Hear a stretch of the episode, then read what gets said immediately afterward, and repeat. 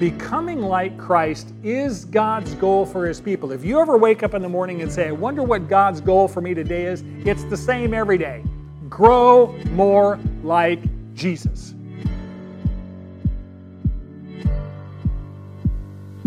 Welcome to the Manna Bible Lessons Podcast. Manna is a Bible study life group that meets at Valley Baptist Church in Bakersfield, California, every Sunday at 9:30 a.m.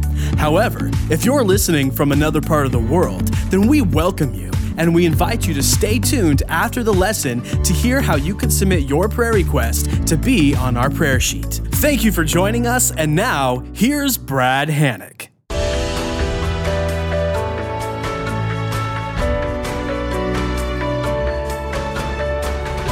Thank you, Marty Buck. Fellow students, if you open your Bibles to Philippians chapter 3, welcome. I see some new faces here. If you haven't been to Roundup Sunday before, it's a little wild and crazy, but that's what we do on a regular basis. We're studying Paul's letter to the church at Philippi, written around AD 61 or so. He was imprisoned in Rome.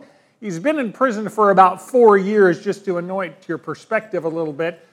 The church at Philippi was founded by Paul and Timothy about 10 years before this, so it's been some time. And he wrote this letter to the church to thank them, number one, for the gift they sent him, and to tell him his condition. They hadn't heard from him in a number of years being in prison, so he wanted to write to them and tell them what was going on, and also thank them for the gift that they had sent. They're having a little trouble in their church with personal rivalries, selfish ambition, stuff that, of course, none of us here know anything about. So we read the book and we go, well, that resembles so-and-so, but it certainly doesn't resemble me, right?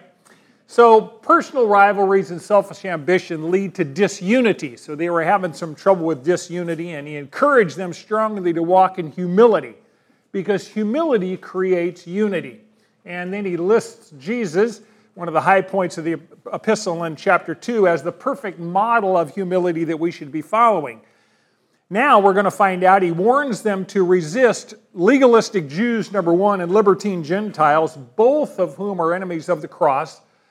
And he reiterates in chapter 3 that God's goal for His people is to become more like Christ. If you want to know what you're supposed to be doing on planet Earth, it's really, really simple. Growing more like Christ. And we know what He's like because the Bible is written to describe Him in great detail. That is your mission on planet Earth. Character and conduct more and more like Christ.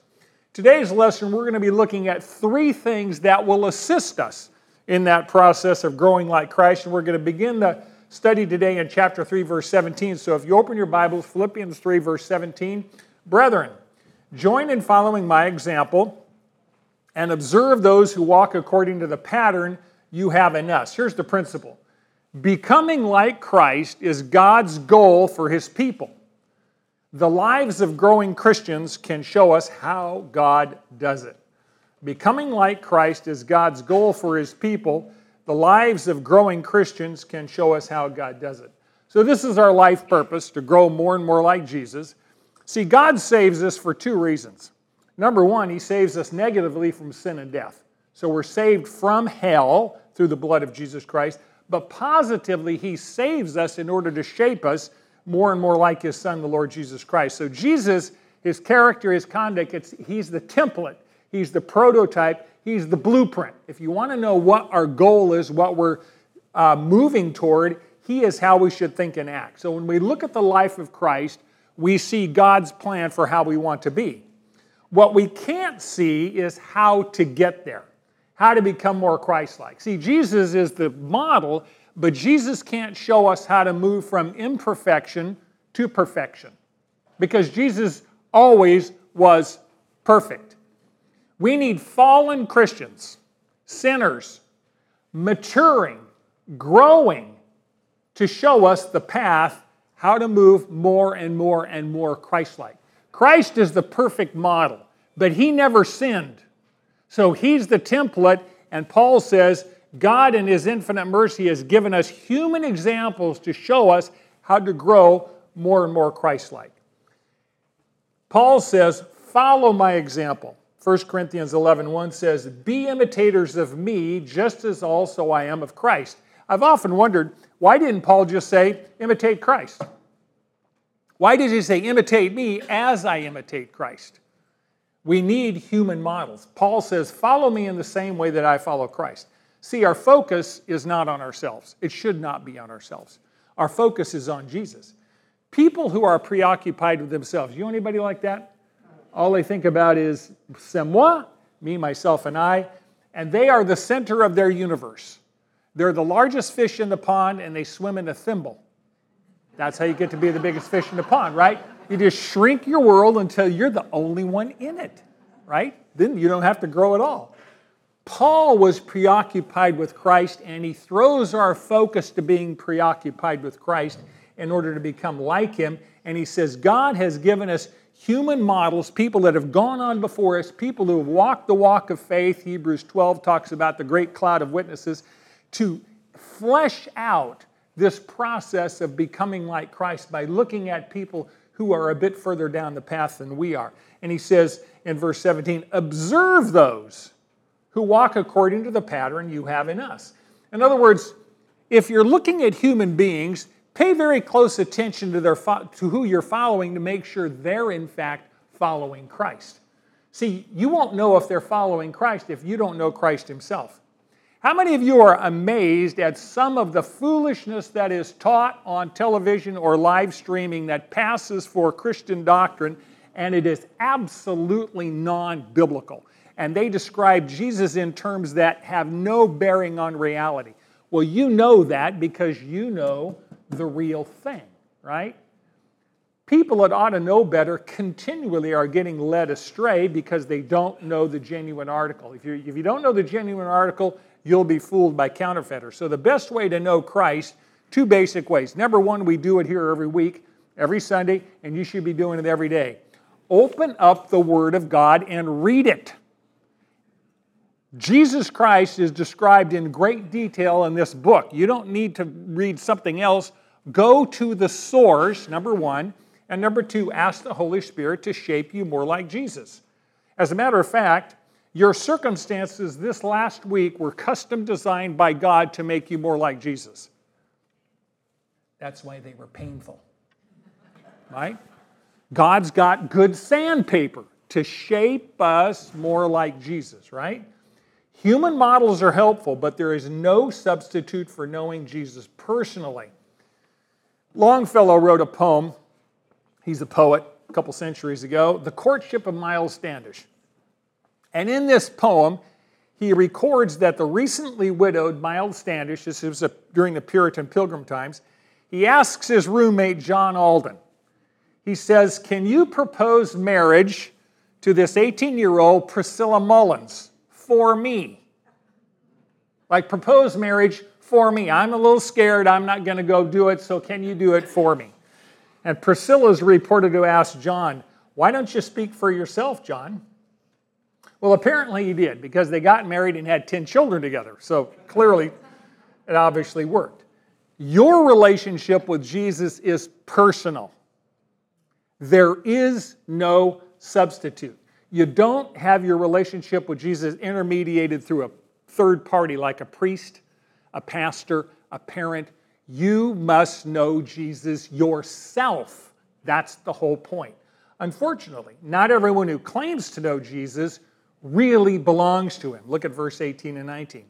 Paul warns the church now. He says, follow our example as we follow Christ, but, verse 18, for many walk, of whom I often told you, and now tell you even weeping, that they are enemies of the cross. Verse 19, whose end is destruction, whose God is their appetite, whose glory is their shame, who set their minds on earthly things. Here's the principle. Enemies of the cross are idolaters who distort the gospel. They value earthly pleasures more than eternal treasures. Let me say that again. Enemies of the cross are idolaters who distort the gospel. They value earthly pleasures more than eternal treasures. Paul uses this word walk. He's talking about, when he uses the word walk, it means habitual conduct. It's how you live. It's a lifestyle. If you walk according to ABC, it means it's a habitual lifestyle. These people he's describing, these enemies of the cross, they have a lifestyle of deception. They pretend to follow Christ, but in fact, they're really enemies of the cross. And Paul says, I've warned you about them before when I was present with you a number of years ago. You still have to watch out for these counterfeiters, these false teachers. By the way, false teachers seldom come along and have a sign that says, I am a false teacher. They don't do that, right? They don't do that. When you see them on TV, they don't have a spiritual deceptor, on their screen.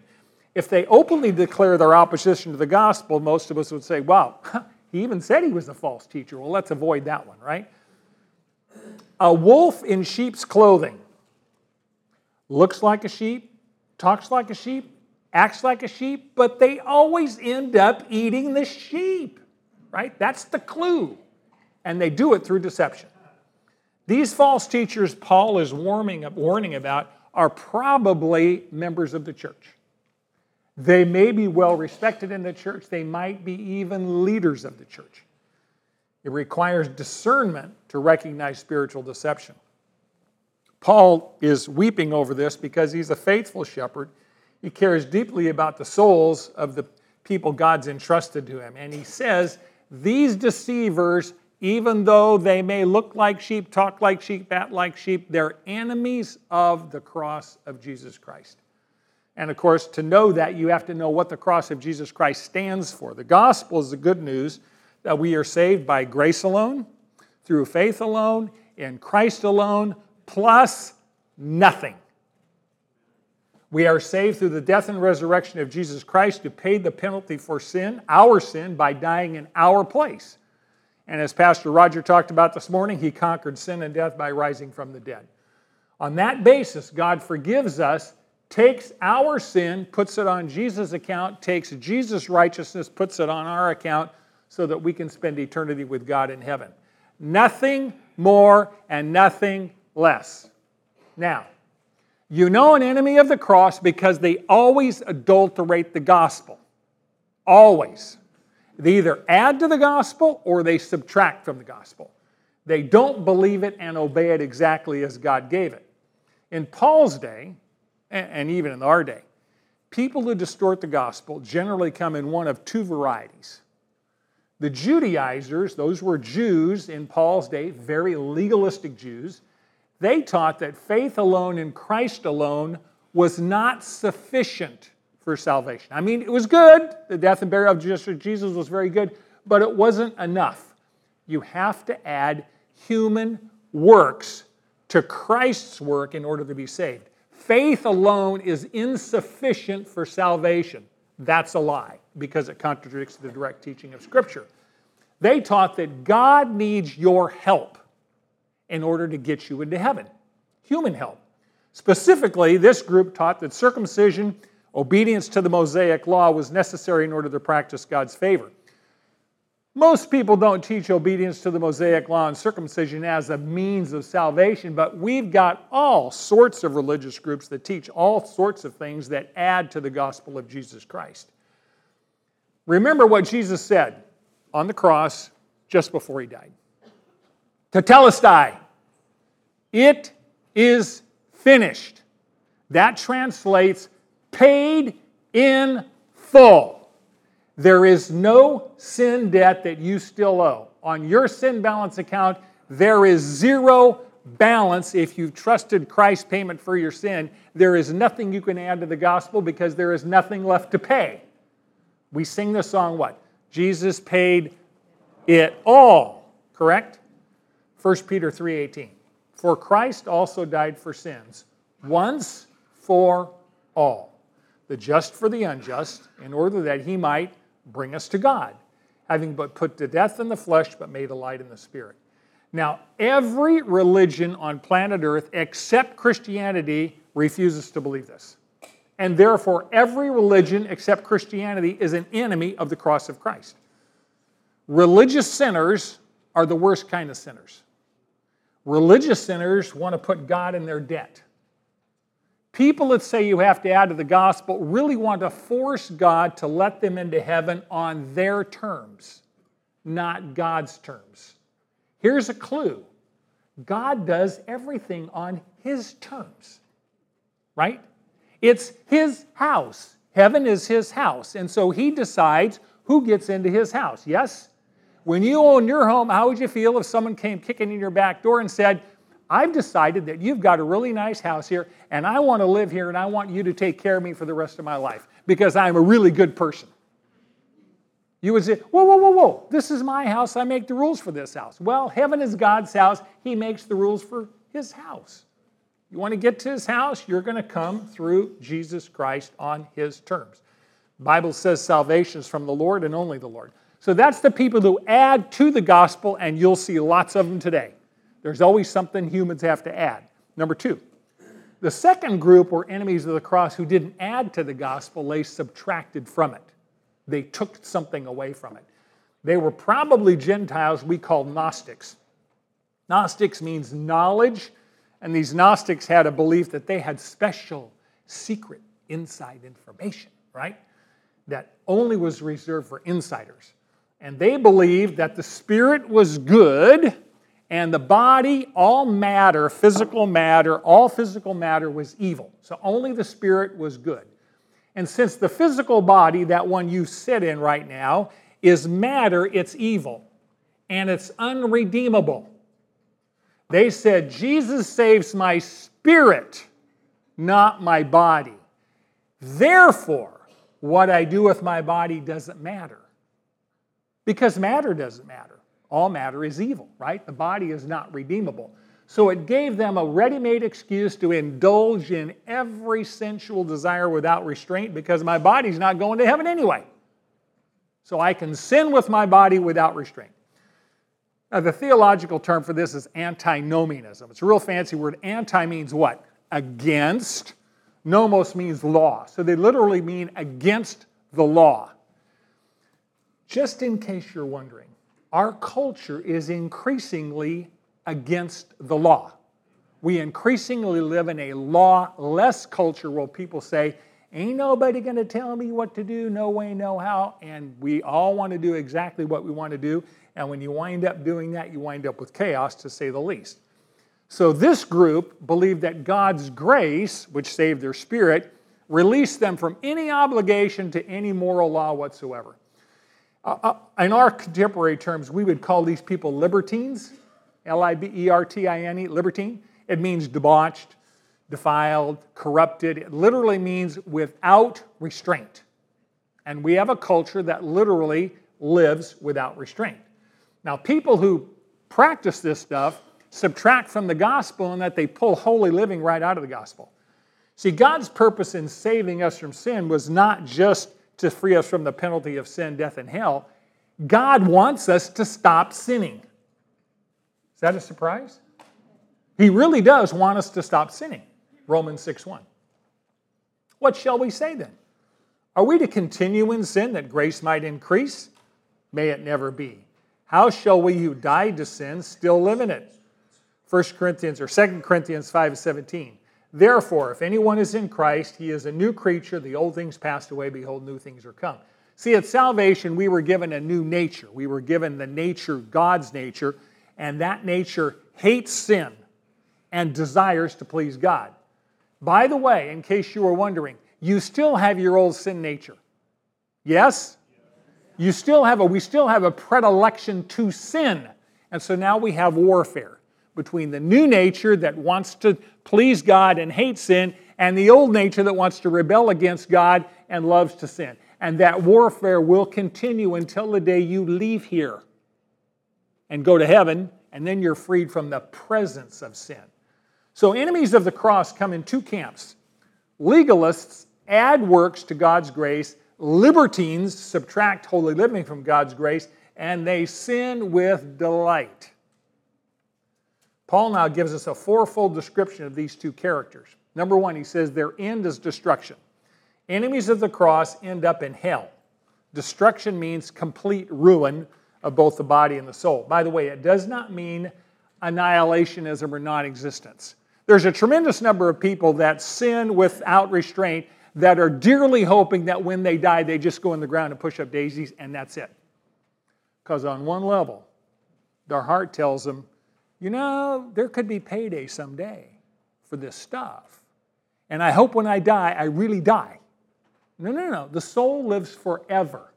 The location of where you're going to reside depends on your relationship with Jesus Christ. God has pretty strong things to say about people who add or subtract from His Word like these characters do. Revelation 22:18 says, I testify to everyone who hears the words of the prophecy of this book, if anyone adds to them, God shall add to him the plagues which are written in this book. Verse 19, and if anyone takes away from the words of the book of this prophecy, God shall take away his part from the tree of life and from the holy city which are written in this book. So God's word tells sinful human beings how to have a right relationship with holy God. And there is how many ways to God? One. Jesus said over and over, and he said it very clearly in John 14, I am the way, not a way. When you talk to the Jehovah's Witnesses and other people, they mistranslate and they said a way. It is the singular way, the truth, the life. No one comes to the Father but through me. And when human beings adulterate God's word by adding to it or subtracting from it, they are rebelling against God's sovereign rule. So they're in this destruction. Number two, what else do we know about enemies of the cross? Their appetite is their God. Enemies of the cross, both legalists and libertines, really are idol worshipers.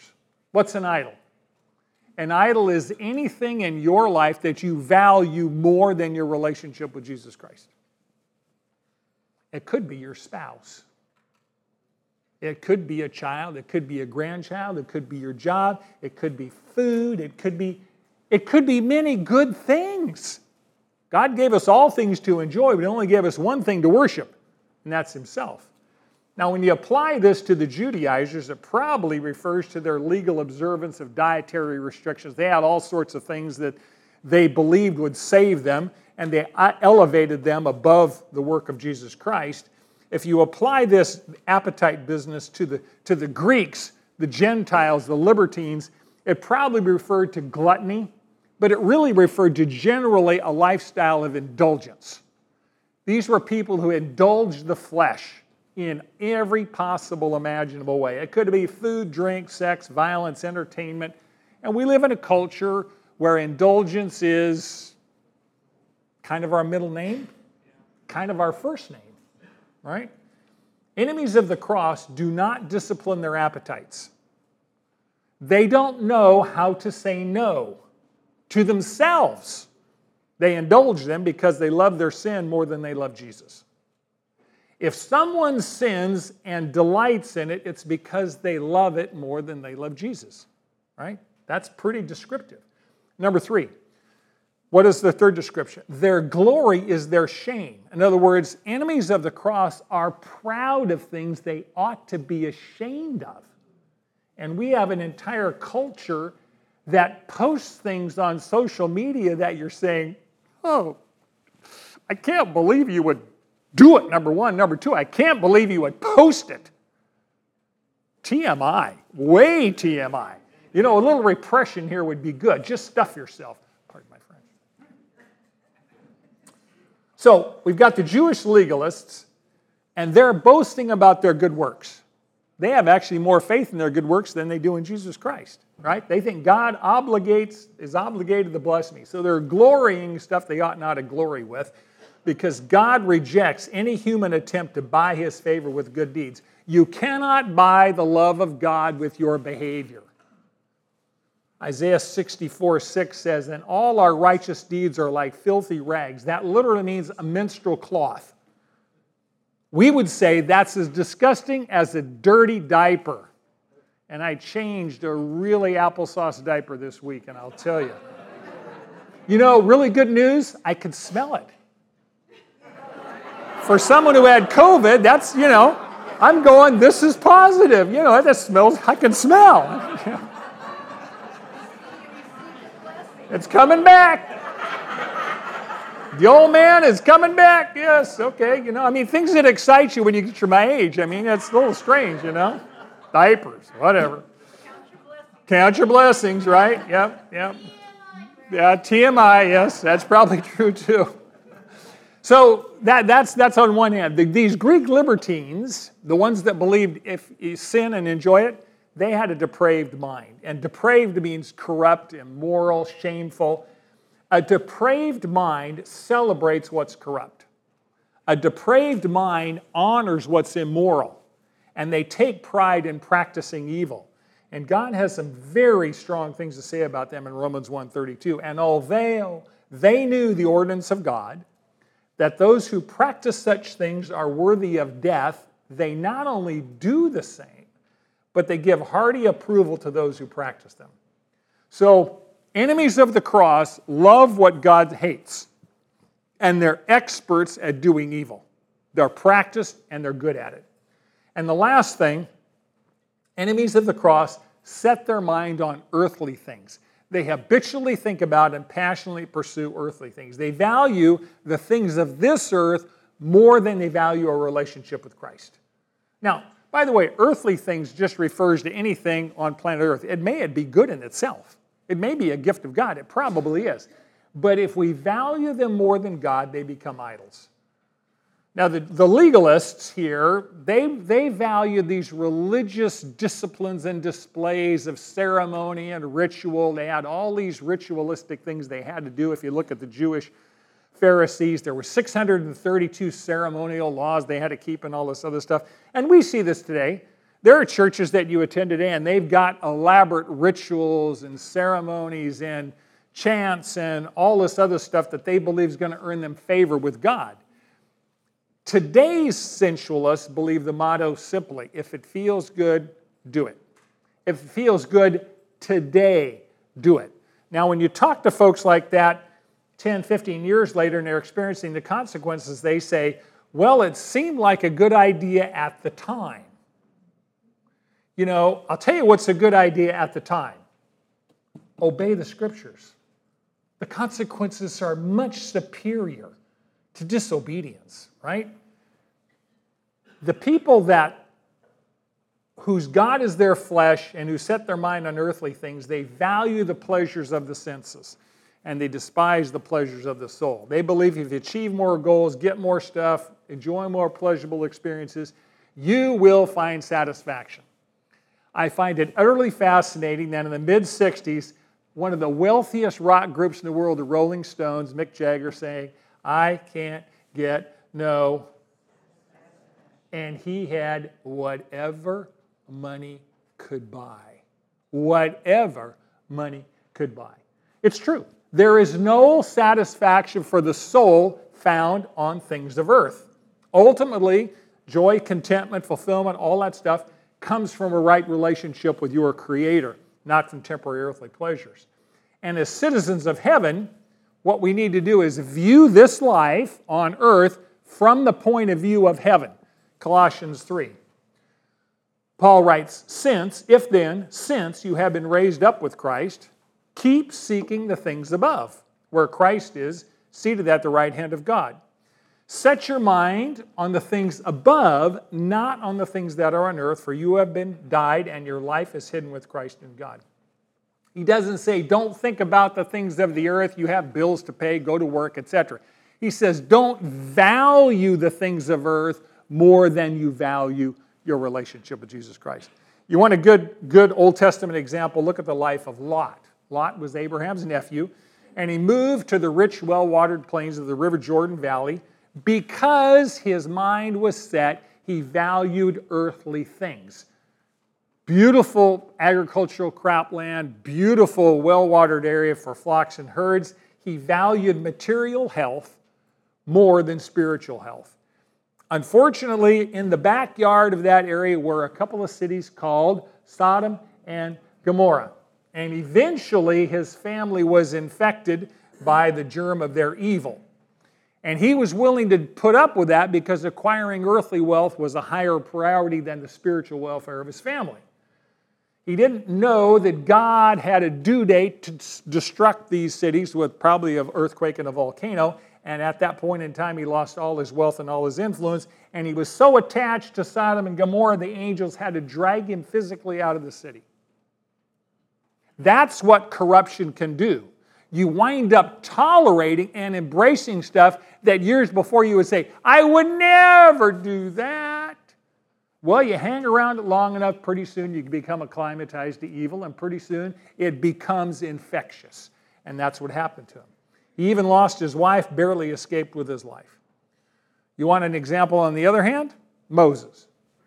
Moses was born, son of Pharaoh's daughter, obviously adopted by the daughter of Pharaoh. He was the crown prince to be. When he grew up, it says he refused to be called the son of Pharaoh's daughter. He refused the crown prince of Egypt. He lived by faith, chose to suffer hardship with God's people in the wilderness, instead of, it says, enjoying the temporary pleasures of sin. You might want to underline that. Sin does feel good. Else we wouldn't do it. I mean, if every time we sinned we got a 220 electric shock, we would go, well, I don't think I'll touch that again. Right? I mean, it doesn't take much to do that, but sin feels good temporarily. Only temporarily. Hebrews 11 tells us what motivated Moses. Verse 26, Hebrews 11, 26.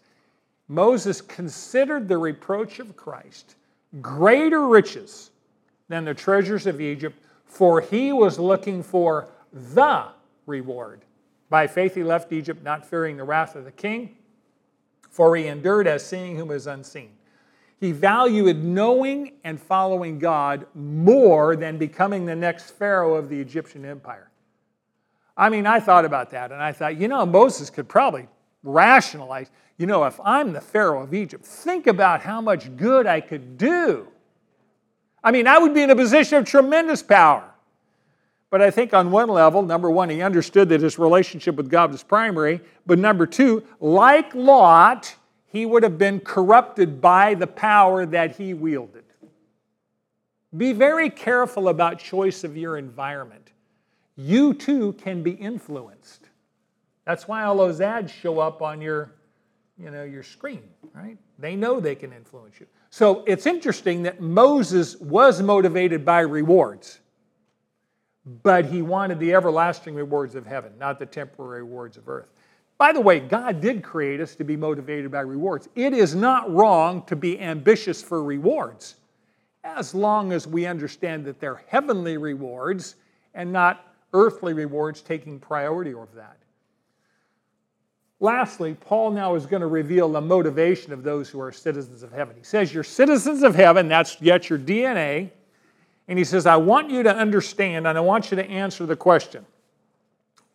First, earlier in chapter 3, he says, my whole mission in life is to know Christ. And I am pressing on with everything I have to know Christ better. So the question would be, what would motivate someone to pursue Christ above all else? What would motivate anyone to regard everything as rubbish compared to knowing Christ? Why would you pursue Christ like a runner pursuing the finish line in the Olympic final? Because earth is temporary, and followers of Jesus will live forever with him in heaven. Verse 20, for our citizenship is in heaven, from which we also eagerly wait for a Savior, the Lord Jesus Christ. Here's the principle. Since heaven is our home, we should prepare for Christ's return by seeking to become more like Jesus every day. Since heaven is our home, we should prepare for Christ's return by seeking to become more like Jesus every day. See, at the moment of salvation, your citizenship changed. Before Christ, you were subject to the law of sin and of death. You were part of Satan's kingdom. At salvation, you became subject to the law of the Spirit of life in Christ Jesus, and you got transferred out of Satan's kingdom into God's kingdom. We are citizens of heaven even though you reside temporarily on earth. See, the church is really a colony of heaven.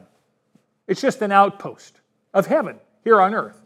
Your citizenship in heaven is your spiritual DNA is in heaven, and you just have a temporary job description down here as ambassadors for Christ on planet Earth. But you're not staying here. You're leaving soon. We all are, right? And we have rights and responsibilities that are determined by our Creator. He says, here's the rights and responsibilities you have on earth, and here's your rights and responsibilities toward heaven. We live in the world. Yes, you're here with your physical bodies. But you are not of the world. You have a new nature. You have a heavenly DNA. You have a spiritual DNA. You have Christ's DNA. To put it in ecological terms, this world system is not our natural habitat.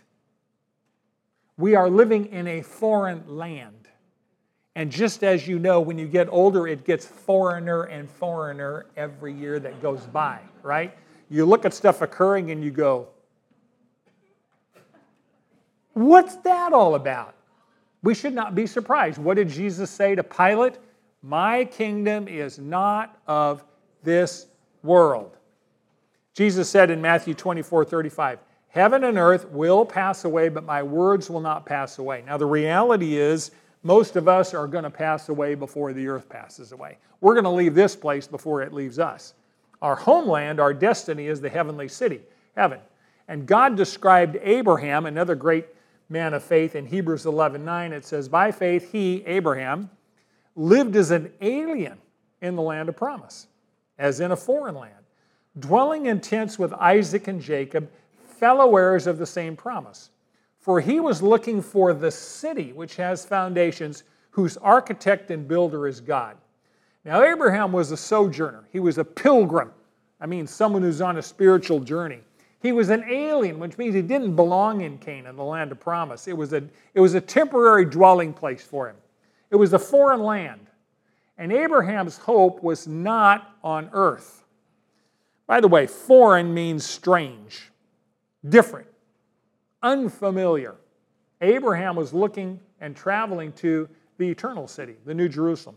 And if you want a good description of where you're headed, you need to open the Bible up and read Revelation 21. It gives you a really marvelous description about where you're going. And if you know you're going there, it's a good idea to get ready now. Like when you travel, you pack a suitcase, right? And what do you put in? You put in the clothes that are appropriate for the climate you're going to. Years ago, we were in the Caribbean, and Mr. Brilliant here got on the airplane with shorts because it was really, really hot where we were. And it was November, and we flew through Houston. And, of course, they have the luggage. And I'm sitting in shorts in the airport for 6 hours at midnight, and or not quite 6 hours, but it was the long wait, 2-3 hours, and I'm freezing, and I'm going, what was I thinking? What was I thinking? Dress for where you're headed, right? Y'all know that.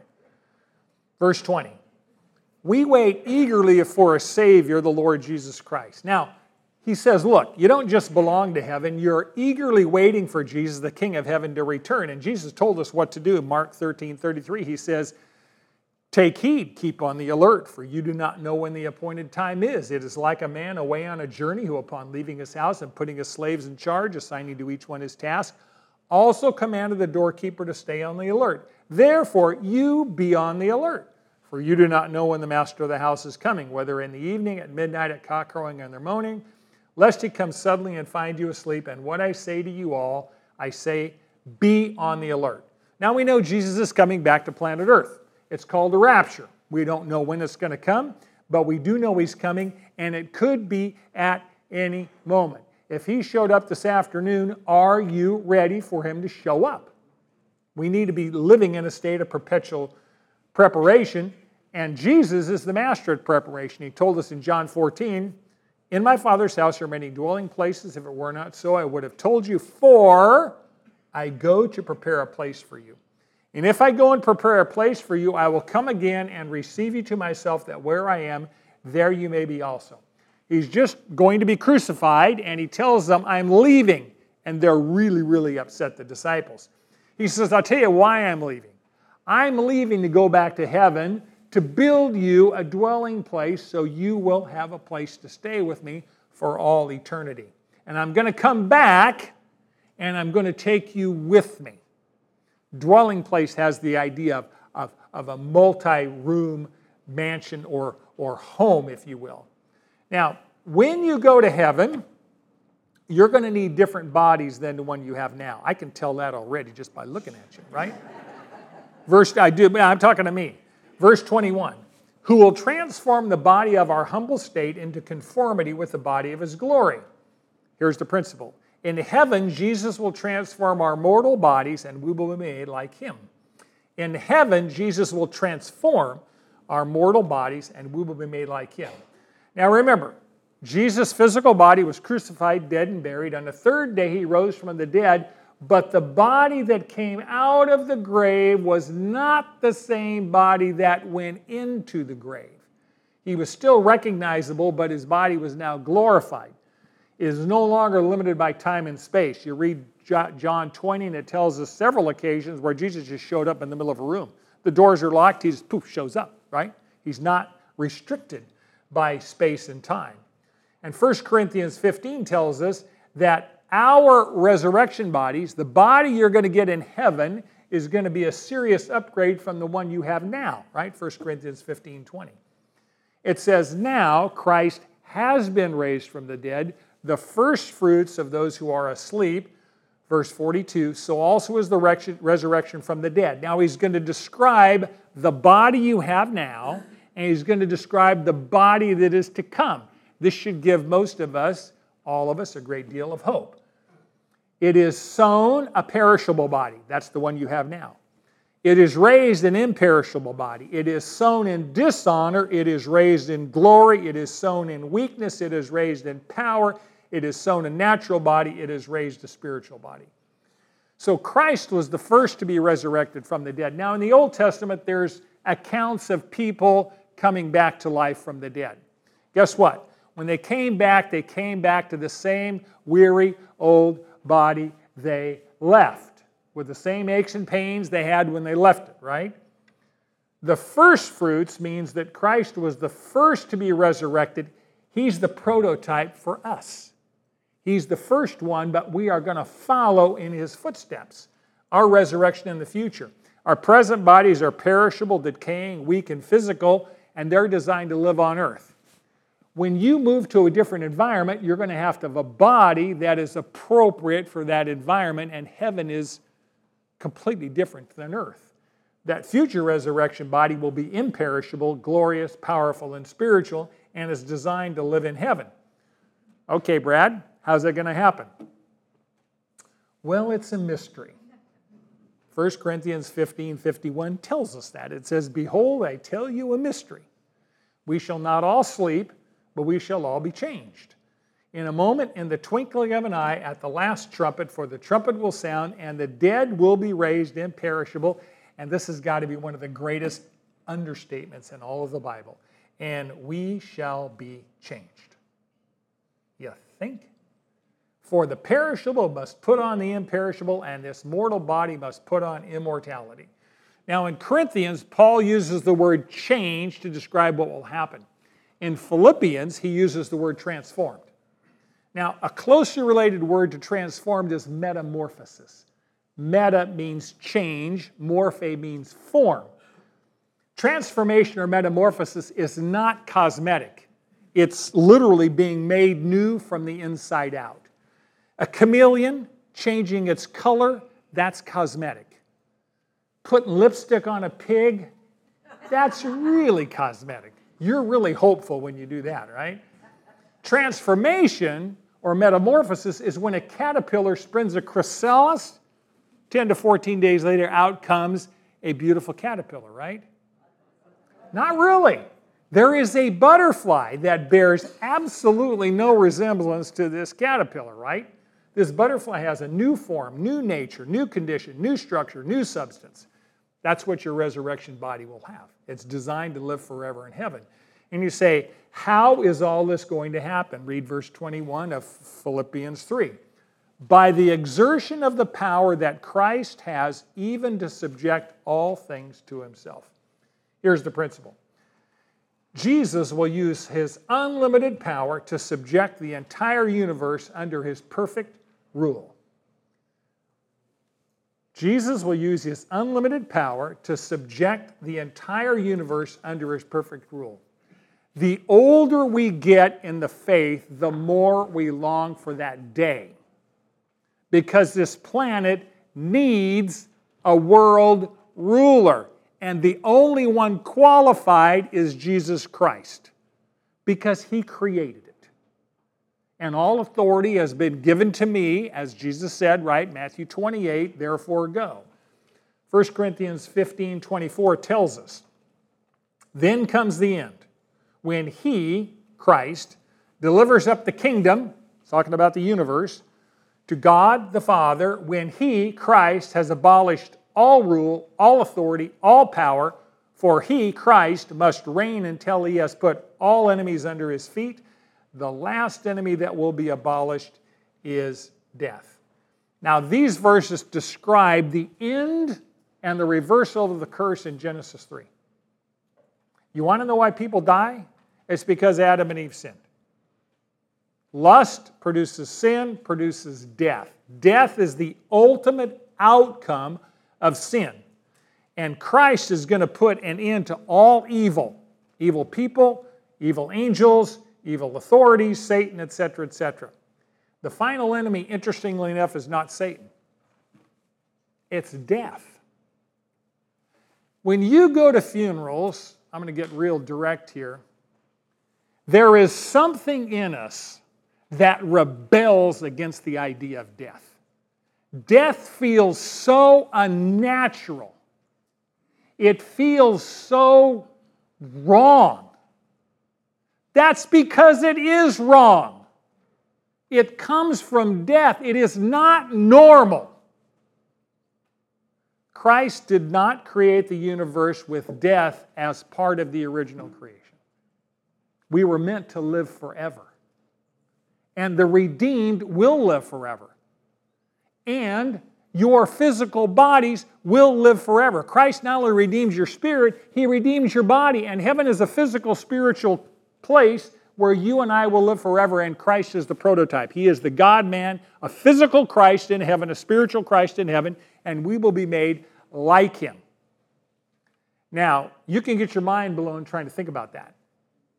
But I want you to know the redemption that Jesus Christ has produced for us through his death, burial, and resurrection is beyond our wildest imagination.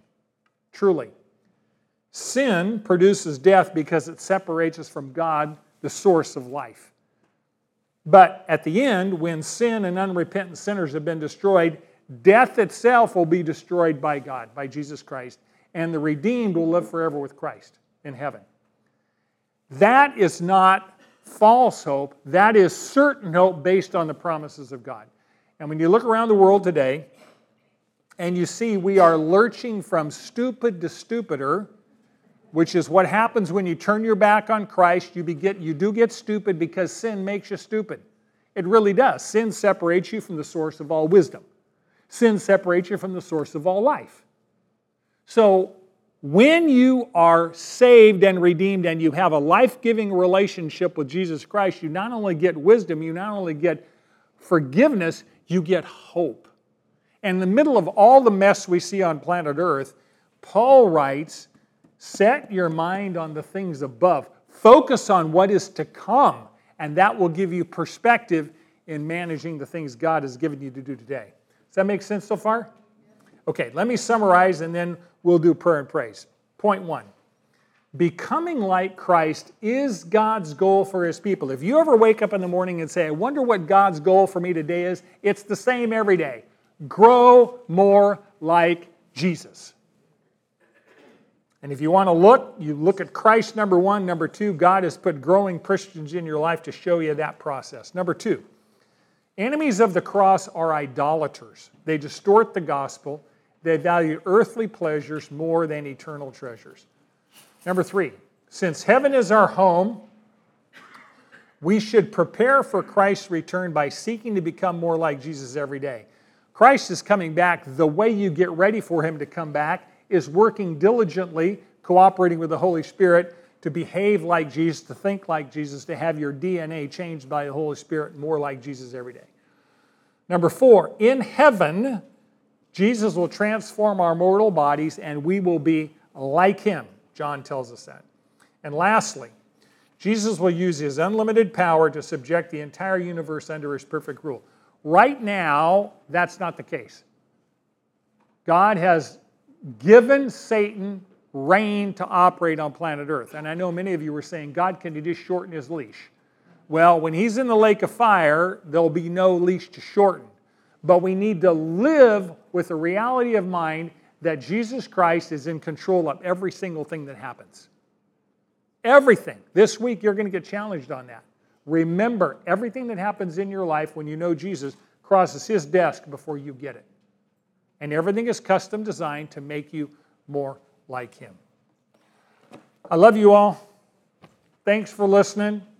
Great to see some new faces. Looking forward to seeing you next week.